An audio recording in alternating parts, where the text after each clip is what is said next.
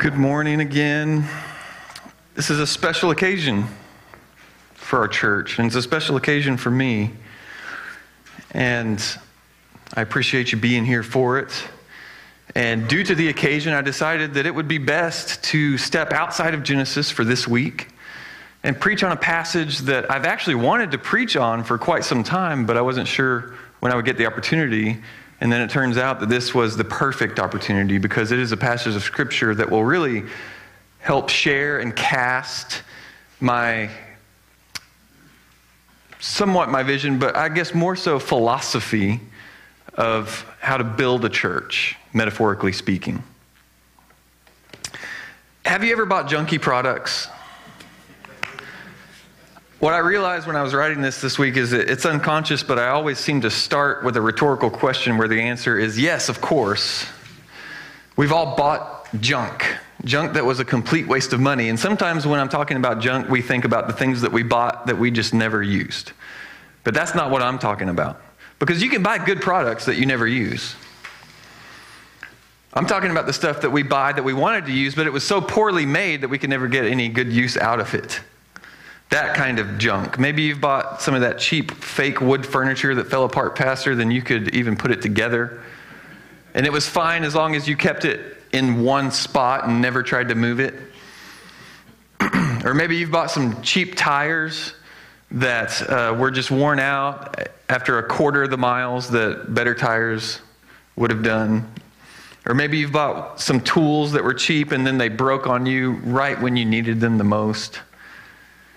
You know, we, we've all been there, and we keep asking ourselves, why is everything so poorly made nowadays? And of course, there can be multiple answers to that. You know, you can talk about the increasing costs of materials and labor and things like that. But I think the biggest factor, the fact that things continue to be made so poorly, is people keep buying them. If there's a market, you keep buying them, they'll keep making them. And houses are a prime example of the way the quality has decreased and how many people have bought their shiny new houses and realized in one to five years how poorly they were constructed and how much of a money pit they became because of that. And, you know, sometimes you can see the poor quality craftsmanship from a mile away. I mean, it's just, you can just see it, it's staring you right in the face. But other times, what? It's meticulously and strategically covered up. But either way, the end result is the same, isn't it? Now, when it comes to building a church, and by church I mean a congregation, I'm not talking about the physical building, I would, a lot of the focus is always on the foundation. And rightfully so, that's a good thing to focus on. I would guess that many more people would be familiar with the story that Jesus told of the house built on the rock versus the house built on the sand than they will be with the passages of Scripture in Corinthians that we're going to be studying this morning. Now, don't get me wrong, the foundation is the most important aspect of a church. However, a church is more than a foundation, there's more to it. The foundation is not the only important thing, and that's what I want to show us today in 1 Corinthians chapter 3, verses 10 through 15. This will be a nice change of pace for you guys. We're usually going through like a whole chapter at a time. We're only talking about five verses here. so this passage says, According to God's grace that was given to me, I have laid a foundation as a skilled master builder, and another builds on it. But each one is to be careful how he builds on it. For no one can lay any foundation other than what has been laid down. That foundation is Jesus Christ. If anyone builds on the foundation with gold, silver, costly stones, wood, hay, or straw, each one's work will become obvious. For the day will disclose it because it will be revealed by fire. The fire will test the quality of each one's work. If anyone's work that he has built survives, he will receive a reward. If anyone's work is burned up, he will experience loss, but he himself will be saved, but only as through fire. God, we pray this morning that this immensely important and practical passage of Scripture would help us. God, I believe that you have things here to teach every church. But I especially believe that this is pertinent right now as Riviera goes through a transition. And this can lay the foundation for how we move forward together as a family. And I pray that we would open up our hearts and our ears to understand this, to take, to take it away from here and apply it to our lives, to use it to grow stronger and healthier as a church.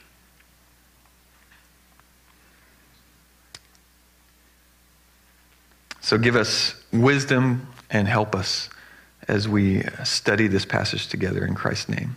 Amen. So we'll go back to the beginning. According to God's grace that was given to me, I have laid a foundation as a skilled master builder, and another builds on it. So, this is Paul. He's writing to the church in Corinth, and in making his points in this passage, he first wants to clarify that all the glory goes to God.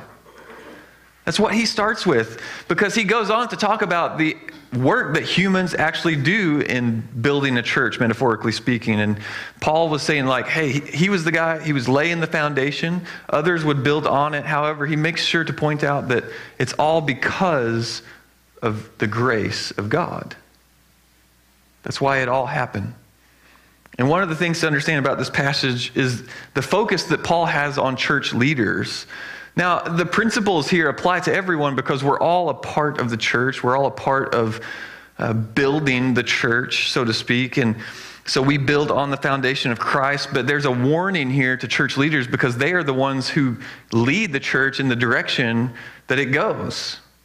You know, every, everyone in a congregation is a part of uh, providing the labor for the construction, right? But, but church leaders are like the project managers and the foremen.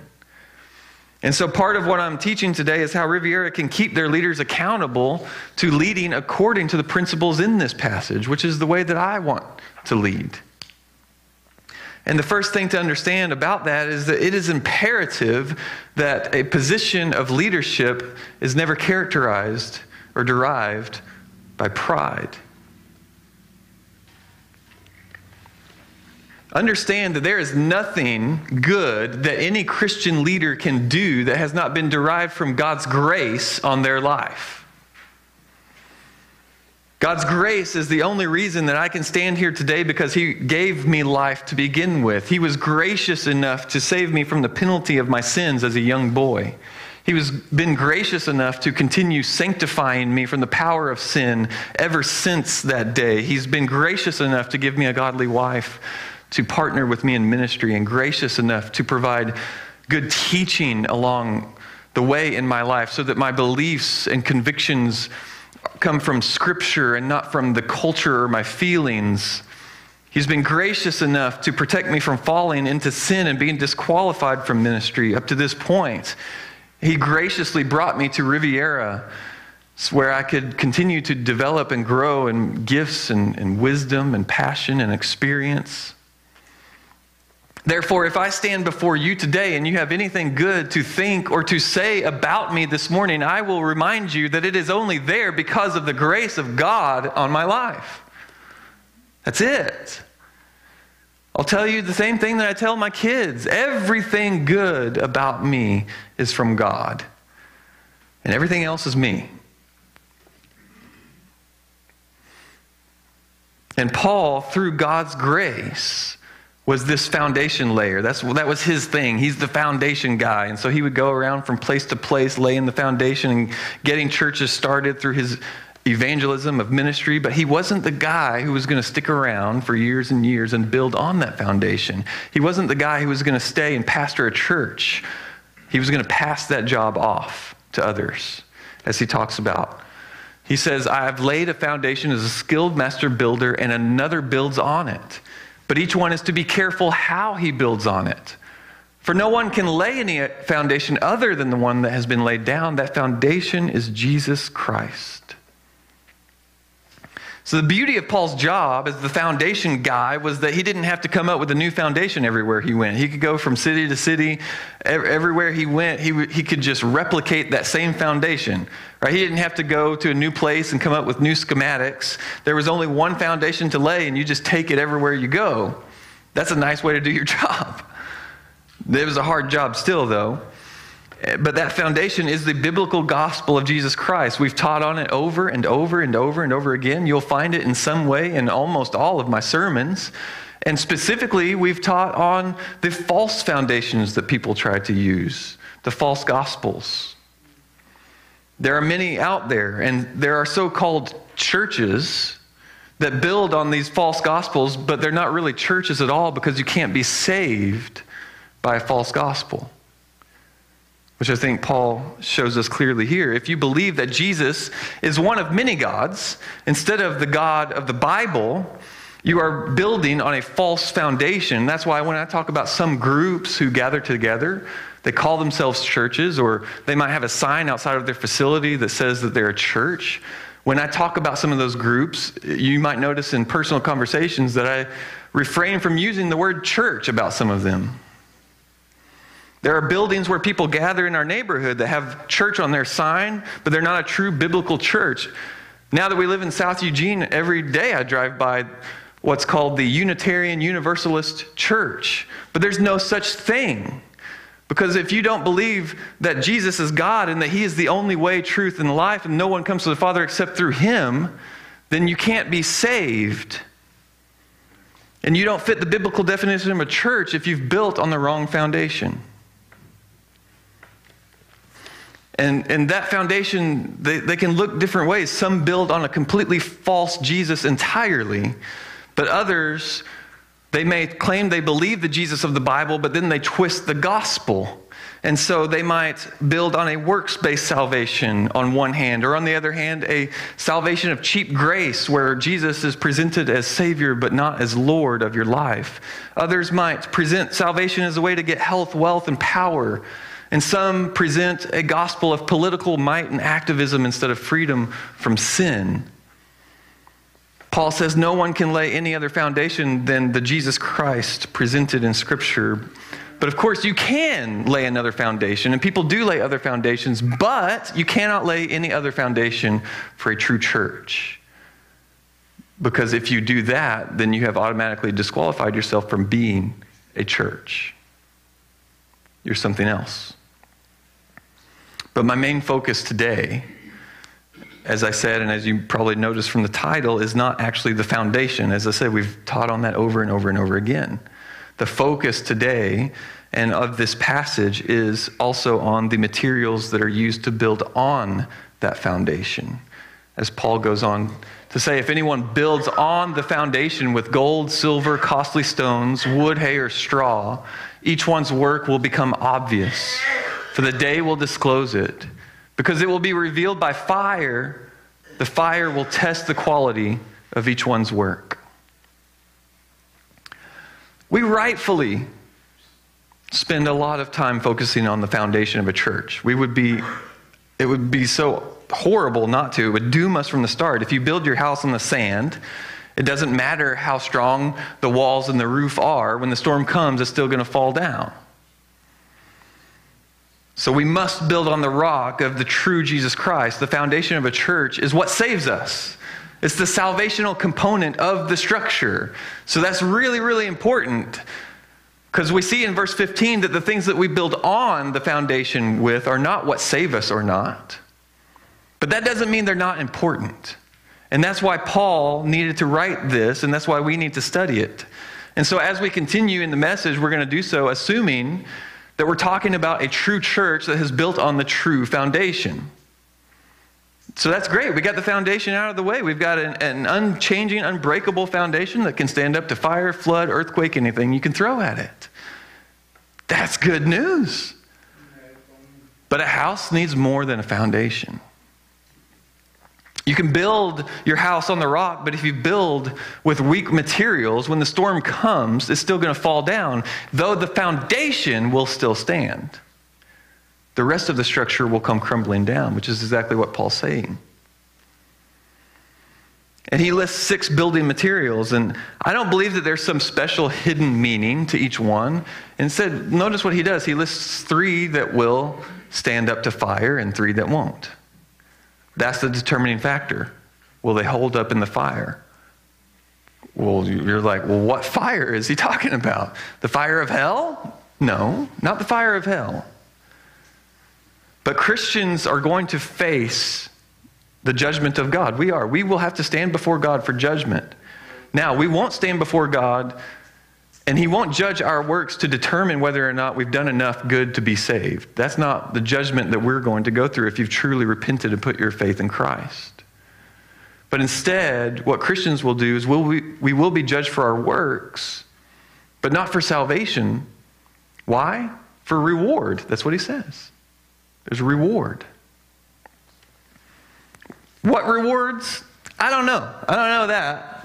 The Bible tells us that there's rewards. It doesn't tell us the nature of those rewards.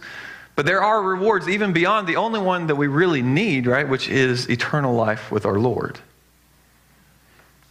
But they're, they're real. And so Paul is saying that how we build a church matters. And we can choose to build a church with materials that will have an eternal impact for God's kingdom or things that will only be useful in this world. There went the microphone. And so on the day of judgment, we'll find out which was which. Right? But I think sometimes, too, we get a glimpse even now, even before the day that God judges.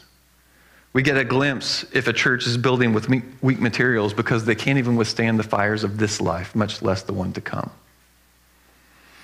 Like the pandemic. That was a refining and revealing fire that exposed the health of many churches. Now, every church was affected.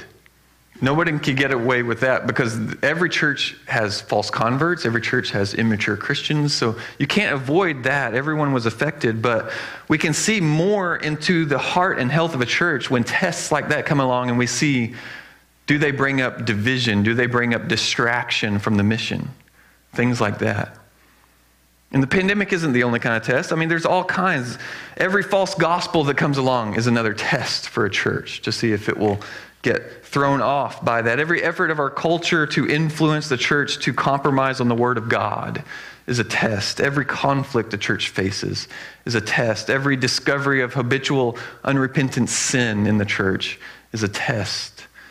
Every leadership transi- transition is a test. And churches that build with strong materials will endure those. They will not fall for a false gospel and get distracted from their purpose to bring glory to God and their mission to make disciples. They won't, under any circumstance, compromise on the clear truth of Scripture. They won't ignore conflict and respond in an unbiblical way and let it bring division in the church, but instead they'll respond by being peacemakers the way the Bible tells us.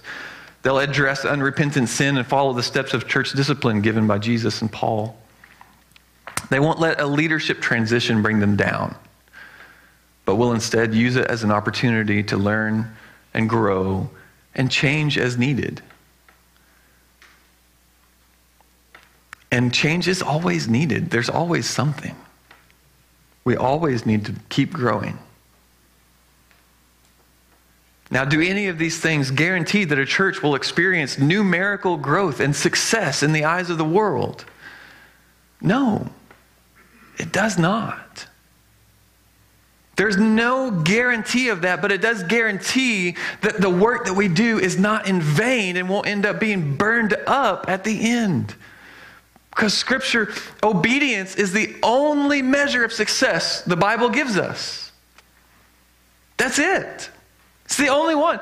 Churches they come up with all kinds of, of, of, records, all kinds of metrics, all kinds of things that they try to keep and, and look at to measure. Are we being successful? Are we this?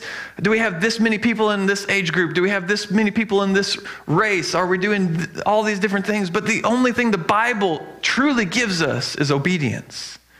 It's the only way to measure success. And so the question becomes when we're talking about building a church with strong materials and weak materials, are we just shooting in the dark and, and we're just, we have to wait until the end to find out if something's strong or weak, or can we know now? And I believe that we can.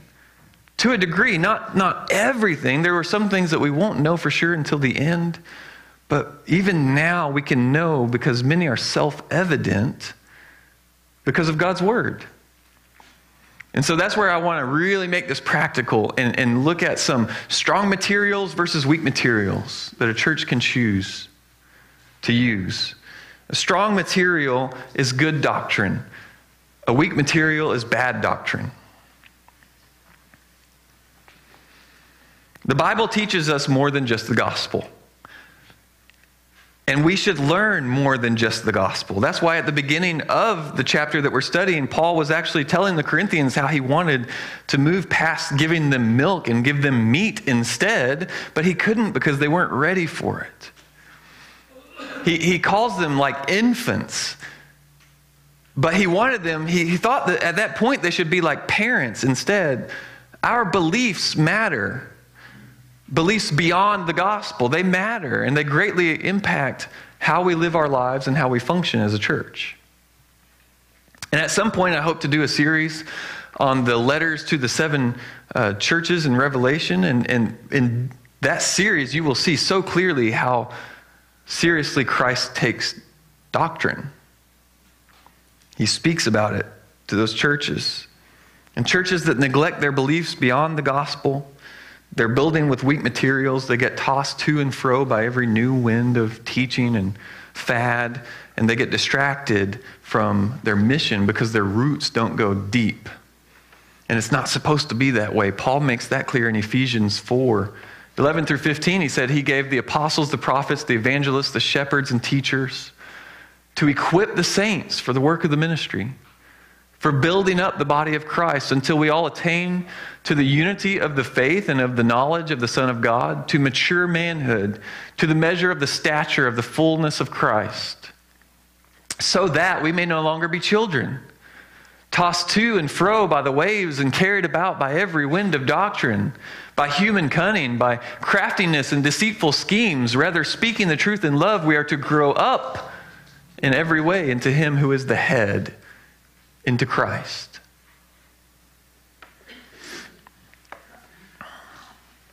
See, churches that dig into the depths of Scripture and have a full theology that speaks to every aspect of life, they're going to stand much stronger. They're going to end up with work. Much more of their work is going to withstand the fire in the end. And a strong building material is humility and servant mindedness. A weak material is consumerism. Strong churches will live by Philippians 2 3 through 4. And I'm going to bring that other slide up if you're taking notes, don't worry. Do nothing from selfishness or empty conceit, but with humility consider one another as more important than yourselves. Do not merely look out for your own personal interests, but also for the interests of others. That's the mentality that a strong church will have. A church building with those kinds of materials will develop people whose minds go, How can I be of service to the Lord and to my brothers and sisters in Christ? That's the mentality of mature Christianity, and that's what strong churches develop are mature Christians who are concerned not just about their own personal interests. And so, whenever a mature Christian looks for a church, they're looking for a healthy place to learn, grow, and to serve. But what they're looking for is they want a place that's loving, that's uncompromising on the truth of the Bible, that teaches the Bible well, that has leaders of strong character, and has a heart for making disciples. And for them, everything else is either not a big deal or it's something they can help fix. And so the, that, that mentality, they'll, they'll say th- things to themselves like, ah, oh, yeah, the music isn't my style, but so what?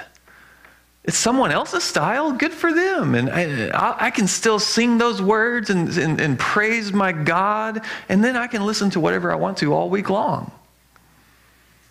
Or they'll say things like, well, sure, I wish, maybe I wish they had more kids or more youth or more young adults or something, or, or more programs or more mission trips or whatever it is, but you know what I've seen about that church? I, I can tell that it's not because they don't care. It's because they just need more help, and I can help. I know that's like, like your mind is just blown right now. Like, whoa. But that's the way that mature Christianity thinks. That's the way they look at their churches. But a consumeristic church, on the other hand, will attract and develop people who say to themselves, Does this place have everything that I want? Or maybe there's more. Maybe there's a different one out there that has more. Or they, they just don't have enough programs. They just don't have the right music. They just don't have enough people like me. They just don't do enough of this or that. And, and those people will all, they won't be committed to the church. And so the church will always be afraid of losing them and will continue to feed their consumeristic mentality in an effort to keep them. Someone wise once said, What you win people with is what you win them to. Meaning the strategies and the, and the things that you use to reach and to keep people, whatever they start with, you should expect them to keep that mentality. So if you win people with money, you win them to money. If you win them with fear, you win them to fear. If you win them with entertainment, you win them to entertainment. Conversely, a healthier, stronger church will feel much more secure because their people will show a strong commitment. And they won't expect them to leave unless they move away or the church heads in the wrong direction. And so instead of wasting all of their energy and their time and their resources on trying to give everybody what they want, they can instead focus on what does God want? And they can focus their resources on making disciples and church planting and giving outside of themselves and things like that. A strong material to build with is obedience. A weak material is pragmatism. If you're not familiar with that word, obedience asks the question, what is right? Pragmatism asks the question, what will work? Okay? Obedience is a strong material that will last for eternity. And, and this is, I'm going to say something that's so simple, but it is so difficult for churches to really, truly believe. You can never go wrong with obedience. It's true. You really can't.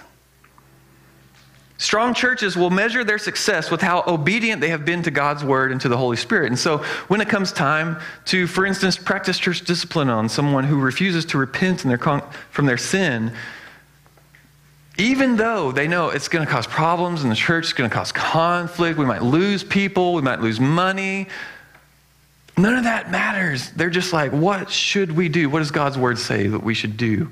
And that's what we're going to do. And that's it. That's how we measure success.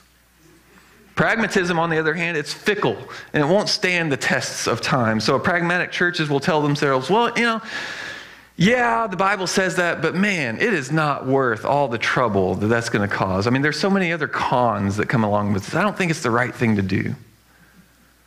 Pragmatic churches will fill their worship team with unbelievers because who knows, they went out and found better musicians or singers or something. They'll, they'll water down their sermons because they don't want to offend anybody. They'll have separate youth worship services because the teenagers like that more. They'll cater to complaining voices just to keep the peace, even when they know that it's not right. Ultimately, what it boils down to, a pragmatic church will do whatever they think is necessary to be successful. Which automatically shows us that their definition of success is not obedience. Instead, it's numbers, it's dollars, it's happiness, it's influence, it's power, it's likes, shares, and views. But a church who, who views success as obedience will ask themselves, what does God's word say? Is it clear? And if the answer is yes, boom, done, end of story. We know what we have to do. We just have to figure out the best way to do it. Now, if God's word is not clear, and it's not always clear on every situation, then we'll ask more questions like, well, what is going to bring God the most glory? And, and, and that we can do without compromising our convictions. How, we'll ask, how will this reflect on the name of Jesus and on the gospel? We'll ask, is this the best way or are we taking the easy way out? So, whenever we, we face those difficult times, those decisions that we have to make, the end goal is going to be obedience first. If the Bible is clear, then that's clear. And if it's not clear, then we'll ask, what is best, not what is easiest? A strong material to build your church with is to make it Christ centered, a weak material is to make it leader centered. Churches that build their identity on and in Christ will stand more firm through the tests of life. And churches who build their identity through human leaders will fall. Every time. So, this is where I do my you might be a redneck section, except you might be leader centered. Okay, you might be leader centered if your church watches a video screen every week of a pastor who works from a different location. You might be leader centered if everyone talks about your church as the pastor's name's church. You might be leader centered if people have stopped asking, What would Jesus do? and started asking, What would the pastor do? You might be leader centered if the church has a growing pile of issues about the pastor it keeps ignoring and or covering up. You might be leader centered if the church will believe anything the pastor says. You might be leader centered if the church thinks the future is bleak because the pastor is leaving. Now, don't get me wrong, leader centered churches, they don't always become that way because they have uh, guys leading who, who are egotistical and dangerous and arrogant and proud. Like, it can happen with good leaders too, it can happen unintentionally. And so it's something to always be careful about, to be on the watch for. Now, I could go on with a longer list of strong and weak building materials, but I think that what I have presented covers a lot of ground and gives us a good place to go. So I won't, the list could never be exhaustive. I'll add one more. One more weak material. And this is not on your notes, so if you're keeping notes, you can write it down. Politics is a weak building material for a church. It's a distraction from the gospel and it puts people's hope in the wrong place. So, your church might be too political if it invites politicians to speak at its services. It might be too political if it keeps feeling the need to make position statements about every cultural issue that pops up. And it might be too political if the pastor is known more for his politics than his theology. It might be too political if there's more effort to get people to go vote than there is to get people to go share the gospel. I could go on, but you get the point. All right. We're not working for this kingdom. We're not working for rewards in this kingdom. We're not working to be seen as successful by this world. We're working for different rewards. If anyone's work that he has built survives, he will receive a reward. If anyone's work is burned up, he will experience loss. But he himself will be saved, but only as through fire. Like I said earlier, these strong and weak building materials that we build on the true foundation with, they are not what make us saved or not saved, but they are what make us effective or ineffective. So if you believe that Jesus is who he says he is, the Jesus of the Bible, you believe in the true Jesus and you have repented of your sins and put your faith in him and chosen to follow him as the Lord of your life, then you will be saved. But we can do more than just be saved. We can magnify the glory of God. We can do more than just get to heaven ourselves. We can bring other people with us. We can do more than waste our lives on things that won't last. We can invest our lives on things that will last for eternity. That's the lure of this weak material. It's cheap, it's easy. Cardboard is cheaper and faster to build with than brick, but which should you build your house with? Aluminum foil is cheaper and faster to use than steel, but which do you want your car to be made out of? These weak materials, they're easy. It's easy to have bad doctrine. It's easy to be a consumer. It's easy to be pragmatic. It's easy to put more emphasis on the leaders that you can see than the leader that you have to actually open up your Bible and read about. It's easy to get caught up in politics, but none of that will last. David Prior said, It will not be a matter of how successful or effective or popular or commended by men.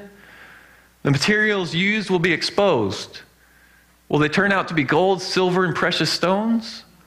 Or will they actually be nothing but wood, hay, and straw? Will the work of Christians in Corinth prove to be what God has done by His Spirit or what men have erected in their own resources for their own benefit and glory? It is easy to cover up the materials of which a building is made so that it looks sturdy as well as impressive. The day will disclose it. See, when I was a child, I didn't care about quality and lasting value. I just cared that things were shiny and new. Okay? As, as, as a teenager and a young adult, I didn't spend my money thinking too far into the future, right? Or even when I was thinking about the future, I wasn't thinking properly about the future. I was thinking about the present and improperly about the future, but as a mature adult, I've learned to invest in things that will last and be more beneficial in the long run. So I buy quality furniture that will last for a long time and I won't have to replace. I buy good shoes that won't hurt my feet because my feet are important. I buy cars that have been well cared for and will last for a long time as long as I care well for them. I recognize that junk food and soda might be cheap and delicious, but it's not good for me. Okay? Can we not do the same thing with spiritual things? Like Paul said in Corinthians 13. When I was a child, I talked like a child. I thought like a child. I reasoned like a child. When I became a man, I put the ways of childhood behind me. See, church, don't settle. Don't settle for just making it to heaven yourself with nothing else to show for it. Don't settle for just getting, just barely getting your way into heaven by the skin of your teeth. And everything that you spent your life doing was burned up. One day we're going to stand before our Savior.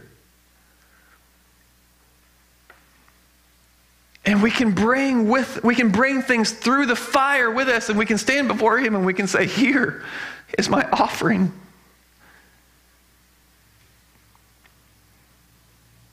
And he won't have to say, Well, at least you made it. But he can say, Well done, good and faithful servant. Thank you for your offering. Thank you for your love. Don't settle. Riviera Baptist Church is more than a foundation. And if you select me to be your next senior pastor, then I expect you to join me in making sure that we follow the principles from this passage as we build on the foundation with materials that will be strong and will make it through the fire instead of materials that are weak and will all get burned up. Let's pray. God, thank you Thank you for this passage of Scripture. It's so good. Paul, Lord, you gave him so much wisdom. You showed him so many things that, that he would write down that we would need to hear today. That, I mean, it's, it's like, I know that this was written so long ago, but he might as well have written it down today. We need it. We need it now. And I lament, Lord, I'm so sorry for all the, the things that, that, well, I'm, I'm so sad about all the tr- so called churches out there that are built on the wrong foundation and are headed towards hell and they don't even know it. I'm so sorry for all the true churches that, that maybe do love you, but they're, they get distracted and, and they, don't, they don't dig deep enough and they build with weak materials and Lord, one day they're going to stand before you and they're going to, they're, well, they're going to be so happy to see you. There's no doubt about that. But they're also going to wish that they had built with stronger materials. And the reality is, Lord, all of us, even when we think we're doing right, Lord, we're going to stand before you, and a lot of the things that we've focused on, a lot of the things that we've spent our time and our money and our energy and our sweat and our tears on, a lot of them will be burned up. But Lord, I believe that, that we can have much that makes it through and that pleases you and that brings glory to your name. Lord, we're not just here to be saved, we're here to bring glory to God, to magnify the gospel of Jesus Christ. And thank you so much for that gospel. Thank you so much for that foundation. God, that that is it is a source of peace to know that no matter what happens, or no matter what happens to Riviera Baptist Church, no matter what happens in, in my life, to know that, you know what, I will be saved. And I don't have to worry about that. That is the most amazing source of peace and hope that we could ever have. But we are more than a foundation. We want walls, Lord. We want a roof. We want to build. We want to add on. We want to keep going. We're not guaranteed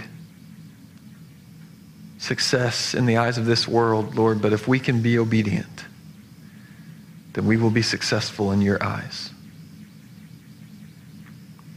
So I pray that as we move forward as a church, that everyone who decides to move forward with Riviera would have that philosophy, Lord, that they would seek to build with those kinds of materials, that we would measure our success by whether or not we are being obedient to you.